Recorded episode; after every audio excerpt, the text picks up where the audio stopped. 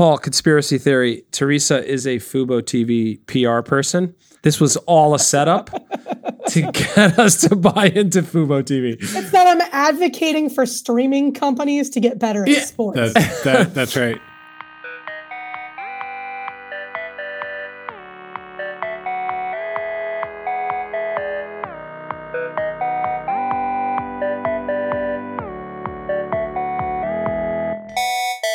Hey, Rich, Yes, Paul. you want to know a good website? Am I in the regular browser or You're, incognito? you're not in incognito mode, okay. okay? Producttalk.org. Okay, so it's a nonprofit. Very, yeah, um, absolutely. One- It's, it's part of the UN. No, it is the work of a person named Teresa Torres, who is a, a specialist in product discovery. Got that? Got it. Okay. So I have really good news for you. Go. I didn't just mention that at random. She's here. Today, Whoa. right now. Okay. Teresa, welcome. Hi, thanks for having me. Can you give us the basics on yourself, the title, and all that good stuff? Yeah, so I work as a product discovery coach. Most people in the world have no idea what that means. It's not that complicated. It's that as we build digital products, somebody is making a decision about what we should be building.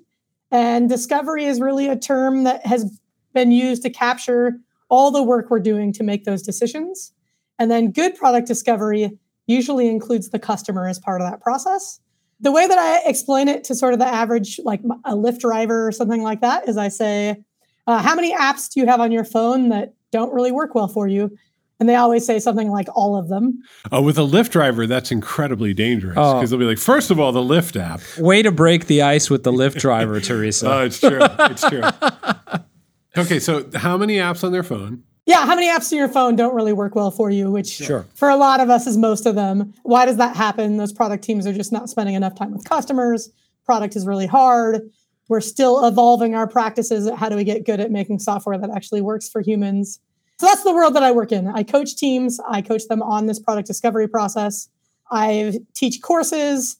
I wrote a book recently called Continuous Discovery Habits, and I blog at producttalk.org. So that's kind of me in a nutshell.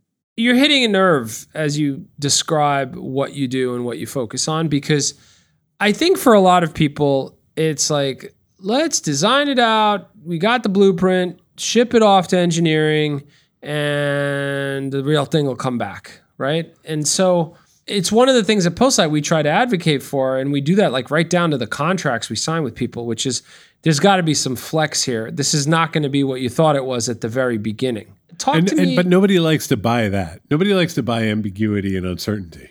they want to know they're going to get the thing that is shiny and if there's a prototype or if there's designs but it always I, I don't think i don't think we've ever done a project where on the other side we're like wow it's crazy how exactly we what Contract it was just nailed be. that, man. That was yeah we were so Why even bother with prototypes when a contract foresight. will do all that for you? exactly exactly talk to me about the different constituents you're dealing with right like there's different actors in that process and they all kind of focus on different things the engineers the stakeholders the business people and how your narrative lands with those different people Yeah. So I think some of this is related to sort of our history with technology and how we got here. So I think for a lot of companies, they're still operating under an IT mindset, right? Where an IT team existed, they were a cost center at an organization and they existed to sort of fill order tickets, which is a little bit what we still have. It sounds like in your situation where you're somebody is contracting with you, they're basically mm-hmm. giving you some order tickets to deliver on. And what do we what have we learned in the last 30, 40 years of building software is that we can't at the beginning predict what's going to work out in the end. And some of that is just normal human stuff like we're all horrible at predicting the future. So some of it is just that we're just not very good at predicting the future. Some mm-hmm. of it is that we have this myth of like, oh, all I need is an idea. I just ideas are cheap. And we forget that. We forget that there's a million ideas and there's a, and really all ideas start out pretty terrible and we have to iterate on them over time. And that's how we get to mediocre ideas. And then we have to keep iterating on them to eventually get to good ideas. So that's kind of one element of it. And then another element of it is that software inherently is complex. And so even if we did land on the right idea at the beginning and we managed to communicate it effectively, which never actually happens, as we start to build it, we run into all sorts of constraints and limitations that we didn't know about on day one. And we have to change everything. And it's always a moving target. So that's the, that's the first piece of it of why I just don't, I think we have to let go of this idea of we're going to predict the future. Um, and hopefully the year 2020 taught all of us to stop doing that. And then who are all the people involved? This is part of the complexity as well. So like we have product managers and designers and software engineers Maybe you have user researchers or content marketers, or that's just on the team that's building the product. Then we have everybody else in the organization who has an opinion, like sales reps and account managers, and your CEO and your marketing people. And it's just, it becomes a pretty big mess very quickly. First off, I think you're the first person I've spoken to who's who has gone through this pandemic and said to themselves, "Wow, I hope everyone finally gets product now." Yeah, that's right well, we, we, it's good to put it down on the podcast, right? Yeah, yeah. What do you look for when you say discovery? When you look for wait, what do you look for in the people she's no, coaching no. or okay, in the product that we're we're the what we're doing? I'm bought in. I've decided to have an open mind. I'm not just building a front stoop for my house. This is complicated, and I'm going to be flexible what do I look for now that I embark on this journey? Yeah, so we're going to go back to a really old idea, Stephen Covey and the seven habits of highly effective people, which I think was written in like the 1920s, maybe the 30s, said begin with the end in mind. So what's the impact you're trying to have? Um, and we've been hearing this a lot in our in the product world about shifting from an output mindset to an outcome mindset. So let go for a minute. Outputs are going to matter, but for a minute, let go of what exactly are we trying to build and take a step back and say, okay, we're going to build something. Imagine that we built that thing. How do we know it was successful? What impact did it have? And really starting with an outcome and then giving teams flexibility to go discover through interactions with their customers what's the best way to have that impact. And the reason why I talked about 2020 is like a good lesson in this is that if as a product team you started January 2020 with a fixed roadmap of go build these 10 features, I don't care where you work. By March 2020, I'm guessing at least half of that roadmap was no longer relevant, right? Because the whole economy slowed down, everybody started working from home, needs changed. Whereas yeah. if that team had started with, here's the impact we're trying to have, but we have mm. flexibility on the how, mm-hmm. then when March happens, it's okay. They are going to change course, but that there's stability around the impact they're trying to have. You know, this is all echoing and resonating for us. How do you frame this? for the I mean, let me call them the buyer. Let me just be blunt. Like I mean, and by buyer, it could be it could be in a startup. It could be you know visionary. I need this by Fun Tech Conference 2022 in March in Vegas, and it's got to be live. And I'm gonna. I had a boss who said we're going to Miami, and I better have this app in my hand. He didn't care. He just didn't care one bit. And so if I had sat him down and and essentially you know, restated what you just said, which is we got to be flexible and open minded and adjust and tweak. So I can't really commit. Make the case for the person that thinks that, okay, this is the dollar amount and this is my deadline. Well, and you're not going to win them all. This is somebody who could be swayed. Let's make that case. Yeah. Okay. No. So let's take this example. Yeah. So what's the impact we're trying to have with this app? We want to have a successful conference. Okay. Yes. I can work with that right? So, hmm. right now, we're assuming the way to have a successful conference is to launch this app at the conference. Yeah. That's one possibility. First of all, that's that founder just made probably 40 inferences between go to this conference, launch the app. So, I want to first uncover all those inferences. Why does my founder think that launching the app is going to lead to success? Why do we need to do it at this conference? What are all those assumptions in there that I can start to tease apart? And then I can look for opportunities for, okay, what's most important in here? And I might be willing to commit to having an app by the conference if it looks like it's in the realm of possibility. What I'm not going to do is commit a year out or six months out, whatever our time timeline is, to we're going to have exactly this feature set on exactly this date. It's going right. to look exactly like this because we know from past experience, like what's more crazy to ignore 100% of our history where we didn't build the thing we promised to build and keep promising, knowing we're going to break the promise, or starting to recognize and say, look, we never deliver on them. Let's just give ourselves a little bit more flexibility and say, we all agree we need to have a successful conference. Our best guess right now is to launch this app by then. Let's iterate and figure out how do we have the most success at the conference together as we work on the app and figure out what's the right scope, what's the right feature set, what does it need to look like? How do we all be on the same team and win together? You know, we have a lot of people who listen to this who are aspiring to be product managers. They're, they're trying to figure it out. Mm-hmm. That is the most distilled, here's how you need to approach complicated interactions statement I think I've ever heard. Well, she completely oriented around the stakeholder. That's right. Let's not, because yeah. I, I think what, what happens with product is people hear you got to say no and they're like, okay, I, I, better get in there and say no because this doesn't feel right, and it's very urgent. Like they gotta they gotta say no right away because they're they're scared about it spiraling, and now there'll be new requirements, and we'll never get this thing done. And the thing that you just just did.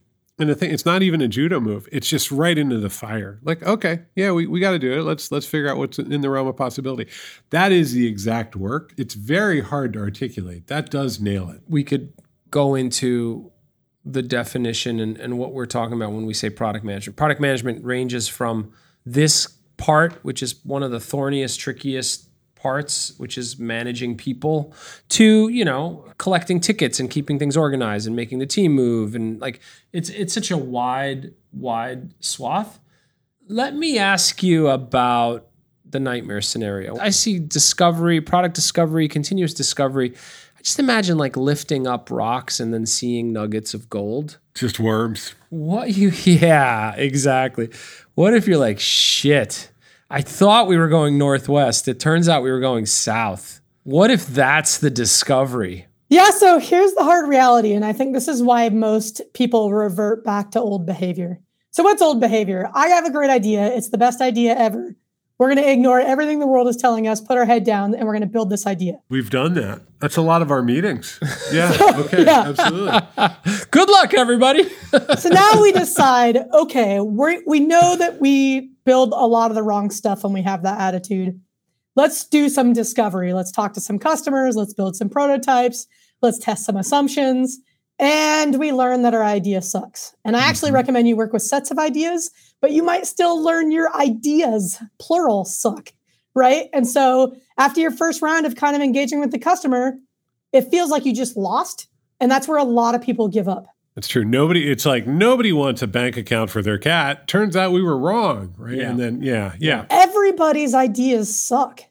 Like, this is why Steve Blank says no idea survives first contact with the customer. See, we should just start saying this during every all. Well, hands. we've got the title of this podcast, but just like every all hands, just like, hey, everybody, just want to remind you, this is one of the hardest things to just accept that ninety percent of what you come up with is just tomfoolery. It's hard because we culturally we have this belief of like the single innovative genius, the Steve Jobs, if you mm-hmm, will, right? Mm-hmm. Right now, it's probably Elon Musk or Jeff Bezos, but it doesn't matter. There's the flavor of the week, right? Like none of those companies were started and successful because of one person. And a lot of stuff fails, right? Inside of their worlds, even. Have you seen this rolling? Oh no, the new Amazon rolling robot Alexa robot thing. I have not. Yeah.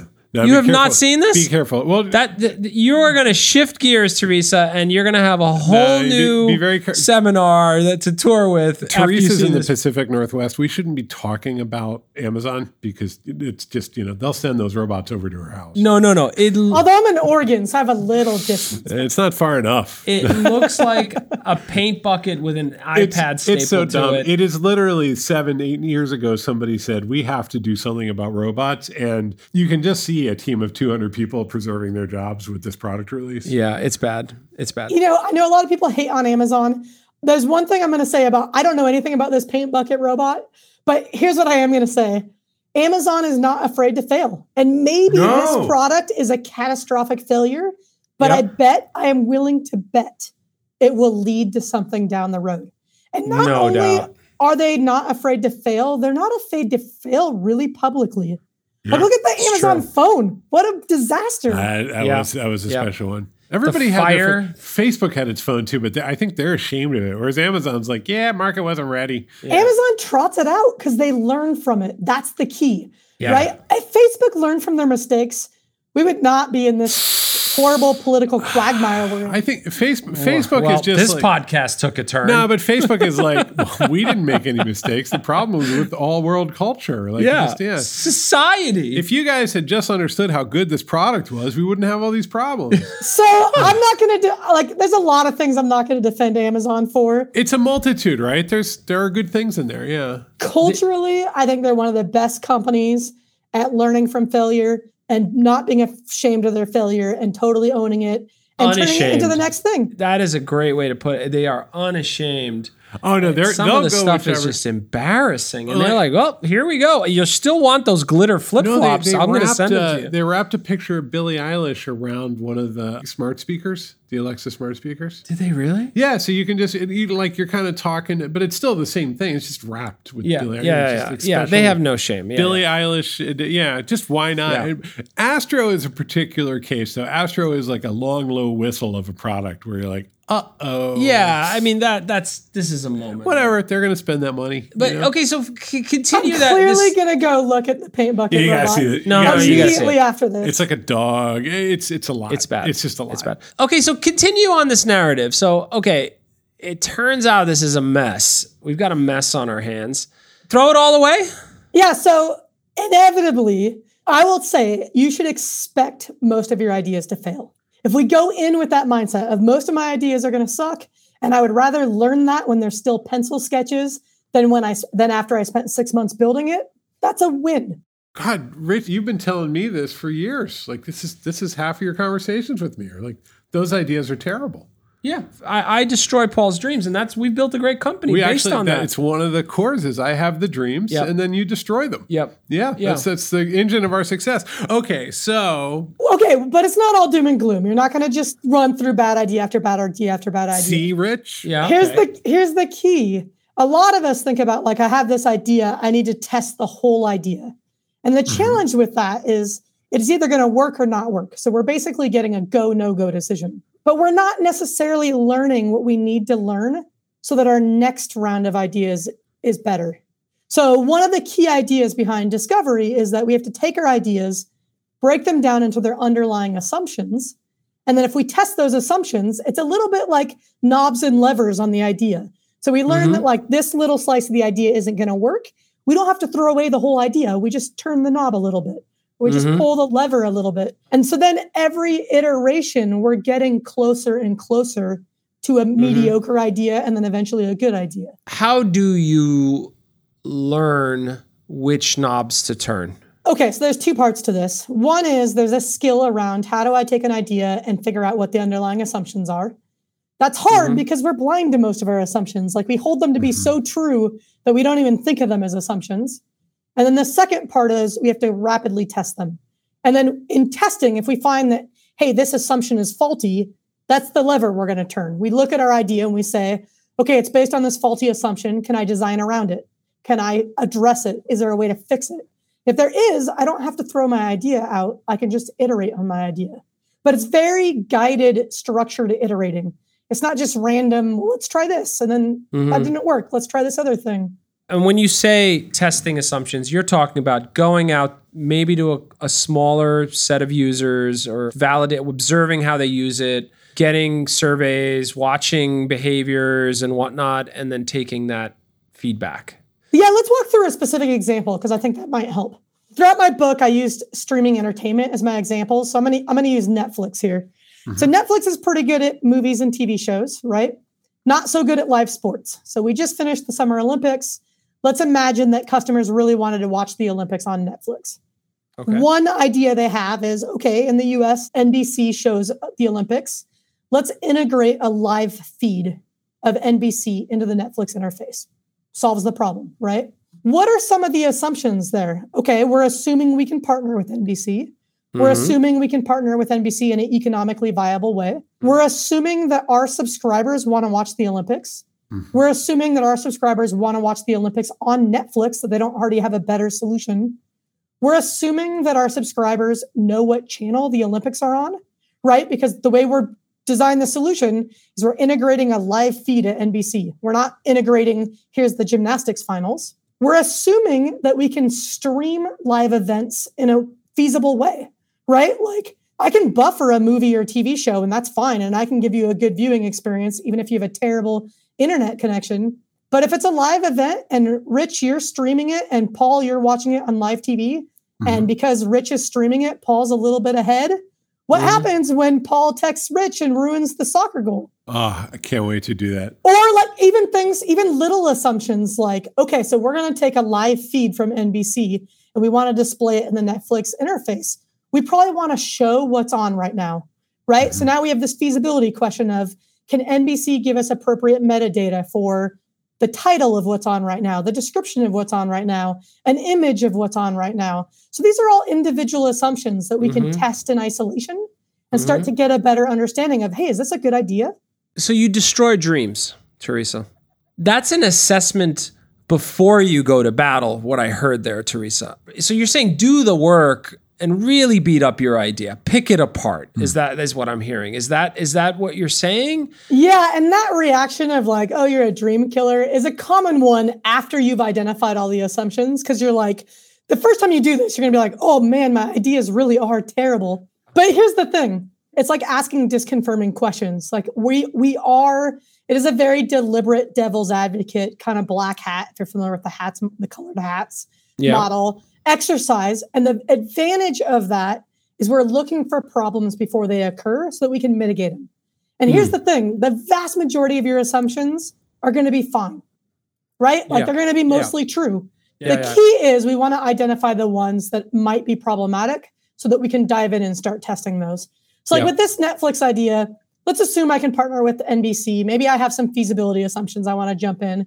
But really, the real risk, I think, is people might say they want to watch sports on Netflix, but maybe they already have Fubo TV and we're going to build all this and they're still going to watch their sports on Fubo TV. And right. this was all a waste of time. Or like we're going to build all this yeah. and people just don't know the Olympics are on NBC. Like it's usually these little teeny tiny things. It's yeah. like the bottom card in a house of cards that we yeah. just forgot to take care of. No one is born focused on product discovery. So how, how did you get to this stage in your career? Or maybe you were. Maybe you just came out and were just like, this is all What wrong. do you want to be when you grow up? I was pretty lucky. As an undergraduate in college, I was introduced to human centered design. I learned a design process where you're supposed to include the customer and test with them and learn what problems to solve. And I charged off into the business world as a 22 year old and thought that was how business worked. And then I was sorely disappointed. None of it works that well, way. That's the thing. As I, as I'm hearing you articulate the product discovery process, it's so much of it is learned from pain. I can hear it. Like you're just like, there's so many of these lessons because we've had to learn the same lessons, especially. Yeah, yeah. I mean, which leads me to, I mean, it's interesting. A lot of this, I don't think the world has sorted out product, capital P, and design and how they play together, and the fact that that frankly you could make a case that they are one and the same great product the world, thinking the world doesn't want to design thing. The world doesn't want to think. No, it doesn't. But the term product and product management and product strategy is real. It's taken hold. Sure. Unscramble that for us because we struggle with it, right? We have both product designers and product managers at Postlight and product strategists now. If there's two words you can put them together with strategy, we we've got that. I've been a designer. That's how I started my career. Uh, okay. Although, kind of, I started my career as a front end developer because no one hired designers. I just secretly mm-hmm. did design as a mm-hmm. front end developer. Mm-hmm. Uh, so I did that for my first two roles. Was both a front end developer and designer. And then midway through my second role, I became a designer and a product manager. And then mm-hmm. eventually, I led product and design teams. Mm-hmm. I never had engineers report to me, but I always had a really good relationship with my engineering peer as a sure. leader. Here's my take on it. I don't really care what your title is. I feel like we have a group of people, we need to build a product. Everybody should use their skills to make that happen. And no two designers are the same, and no two product managers are the same, and no two engineers are the same. And so, like, I see these companies like put so much time and energy into let's define what it means to be a product oh, manager. Oh God, I can't do it. I can't the do it. job description. I, no, this it just feels like the last twenty years of my life. If I get in one of those conversations, I now know to run the other direction. Yeah, it's yeah. navel gazing, right? Like, who cares? People love to define their disciplines, it's because it lets them actually establish the territory that they will be in control. You know who I blame for this? Cisco. That Cisco certified shit from like 30 Oh, years no, ago. no, because I'm Cisco certified Here's level five. No, because that's actually Get out of my way. Because AWS, Novell, like all of those certifications are actually so many people's way into the workforce of this world. It is, and it I'm- also I'm- tiered, right? Like, Yeah. oh, oh, this is level five. He's coming into the room. But I'll tell you what happens is is all the people in our world, our, our product world, look down on that. We really do. Yeah, that's true. It's, it's we're snooty It's about true. it. I, I do. So I do I'd think rather like forget you get three people working together. I don't want someone to say I'm the product manager, I'm the designer, I'm the engineer. I want them to say, "Hi, I'm Paul. Here's how I can contribute." oh man, see, it is, whew, Yeah. whew. So you're giving Teresa, you're giving Paul. He's going to make everyone call themselves Paul at I Postlight. mean, this now. would be This my is a dream, problem. right? I'm like, oh, hey guys, we're this. I We're mean, all this, Paul now. this is the lesson I've learned. Like, we're inherently disciplinary, interdisciplinary. It's like, no, no, no, no, no, no, no. This is a tricky boundary, right? Because people do need, they need to return to their disciplines, I think, just to kind of get to sleep at night.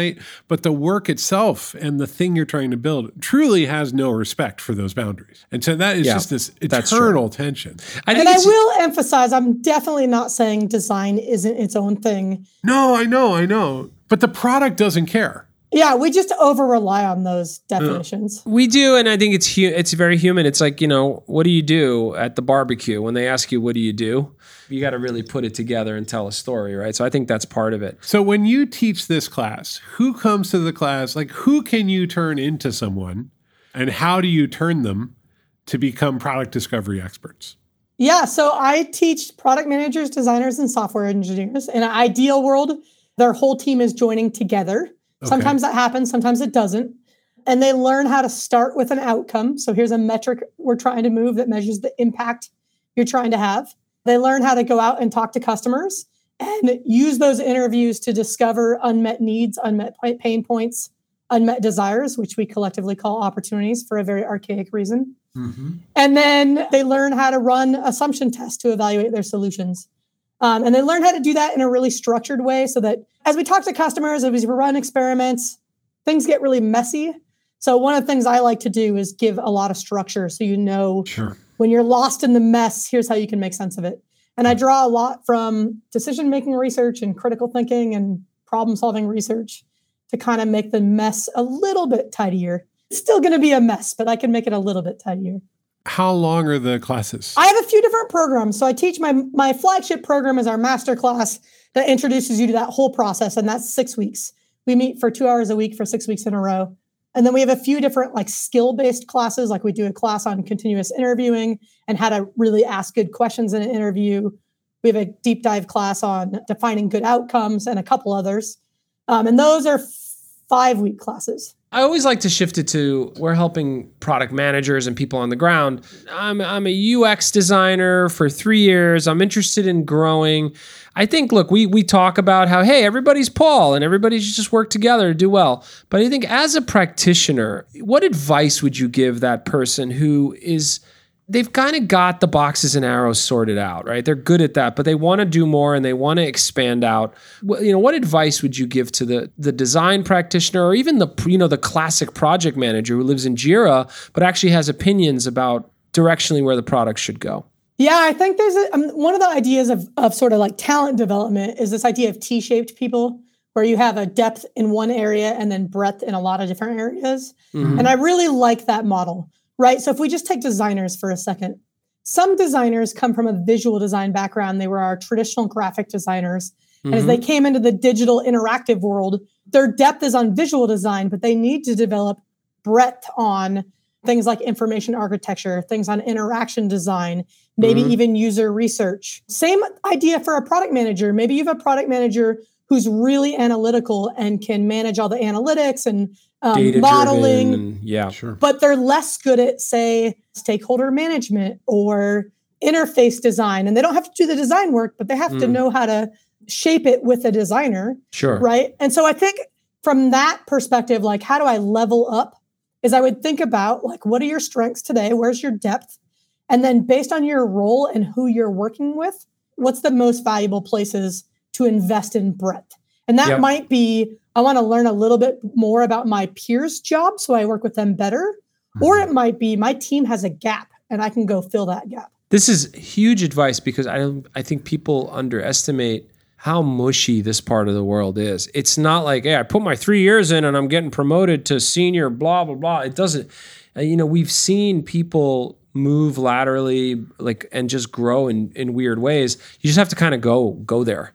Rarely is there a clear stepped program in this world. Yeah, we talked and we joked about Cisco, right? People yeah. collect credentials, but the secret is I don't think I've ever met a hiring manager that cares about a credential that way. Not mm-hmm. any of these like corporate certified credentials, right? Yeah. It's so when people ask me all the time, like, are there credentials that I recommend? Don't do it for the credential. Do it because there's something very specific you want to learn and find the best person you can learn that from. Yeah, yeah. They're thinking about their personal marketability. And I think your frankly, your portfolio and the work you've been involved in is gonna eclipse any sort of though Citrix certification though, Paul, is something. I mean, remember when remember when Microsoft was ascendant and everyone was like Microsoft certified professional? They had yeah. like awards and ceremonies. Yeah, yeah, and it's because you could write an Excel macro. But there was something yeah. Teresa said that yeah. I think is really important, which is like if you are I think about this a lot. When people ask me for advice, I'm sort of like, go find the person who's doing what you want to do and stand as close to them as possible. It's a great advice. Right? Yeah. Like just and if it's like, I want money, we'll go stand not physically, to, Paul. No, well, that's actually that's the thing. Literally as possible, as close as they will allow you to get into their personal space. Just try to get there. If Follow the, them home. No, as they will allow you to get. You yeah. have to respect their boundaries. People no, love to teach. Actually, you know there are jerks in the world, but people tend to be like you're saying, wow, that's really impressive. I'd love to learn more about how well, you, you got there. I'd love to share that. Also, oftentimes. you know, the question is, how can I be useful? And then give yeah. them a minute to think about it, and, yeah. and they might tell you. Yeah. So, well, here's uh, the other thing. Like we're living in the heyday of the internet is amazing. You, first of all, tons of people have written books. Books are like the cheapest way to learn like you shouldn't think twice about buying a book because you're getting a lifetime of, of experience for like 10 bucks. And interesting to hear this from someone who's written a book. no, but, and I'm also an avid reader. So it's it's funny. It is such course. good. I mean, it's such obvious but seldom pursued advice. But um, you can also take a course from literally almost every thought leader in the product space. There's a ton right? out there. Like yeah. that yeah. it just exists now. So I feel like uh, of course I have my own book and courses I'll promote, but the key is what are you trying to learn? Who's the best person to learn that from? Yeah. They probably have a book or a yeah. community or a course or a blog or a newsletter. It's amazing. Well, and then just do it. Stop shopping. Spend, you know, the hundred and twenty-five dollars. Yep. And just watch the videos. Yeah. Do the and then you'll be it's all out there on the other side. This was great, Teresa. I mean, a lot of what you're saying resonates with how we think about product at Postlight but you've got a, a great plain well, English really delivery. Good. It's I also think. just really good to hear about the structured yeah. discovery process. That is good to know about. Thing right? is, though, if people want to skip all that and hire Postlight, they can just do that. So we might have to destroy this podcast and no, no. This has always been the policy of our marketing. If you don't want to read a book and you have a you know you have a significant product budget please contact postlight.com. um, so, Teresa, thank you so much for doing this. Teresa heads up Product Talk. She gives uh, courses, seminars. She's got a book. I'm guessing if we type if you type in Product Talk Teresa in Google, things will happen. You can even type in producttalk.org. I think that's the, the whole domain. Got it. Yeah. Okay. Teresa, thank you for being on the podcast. This was great. Thanks for having me. It's been a lot of fun.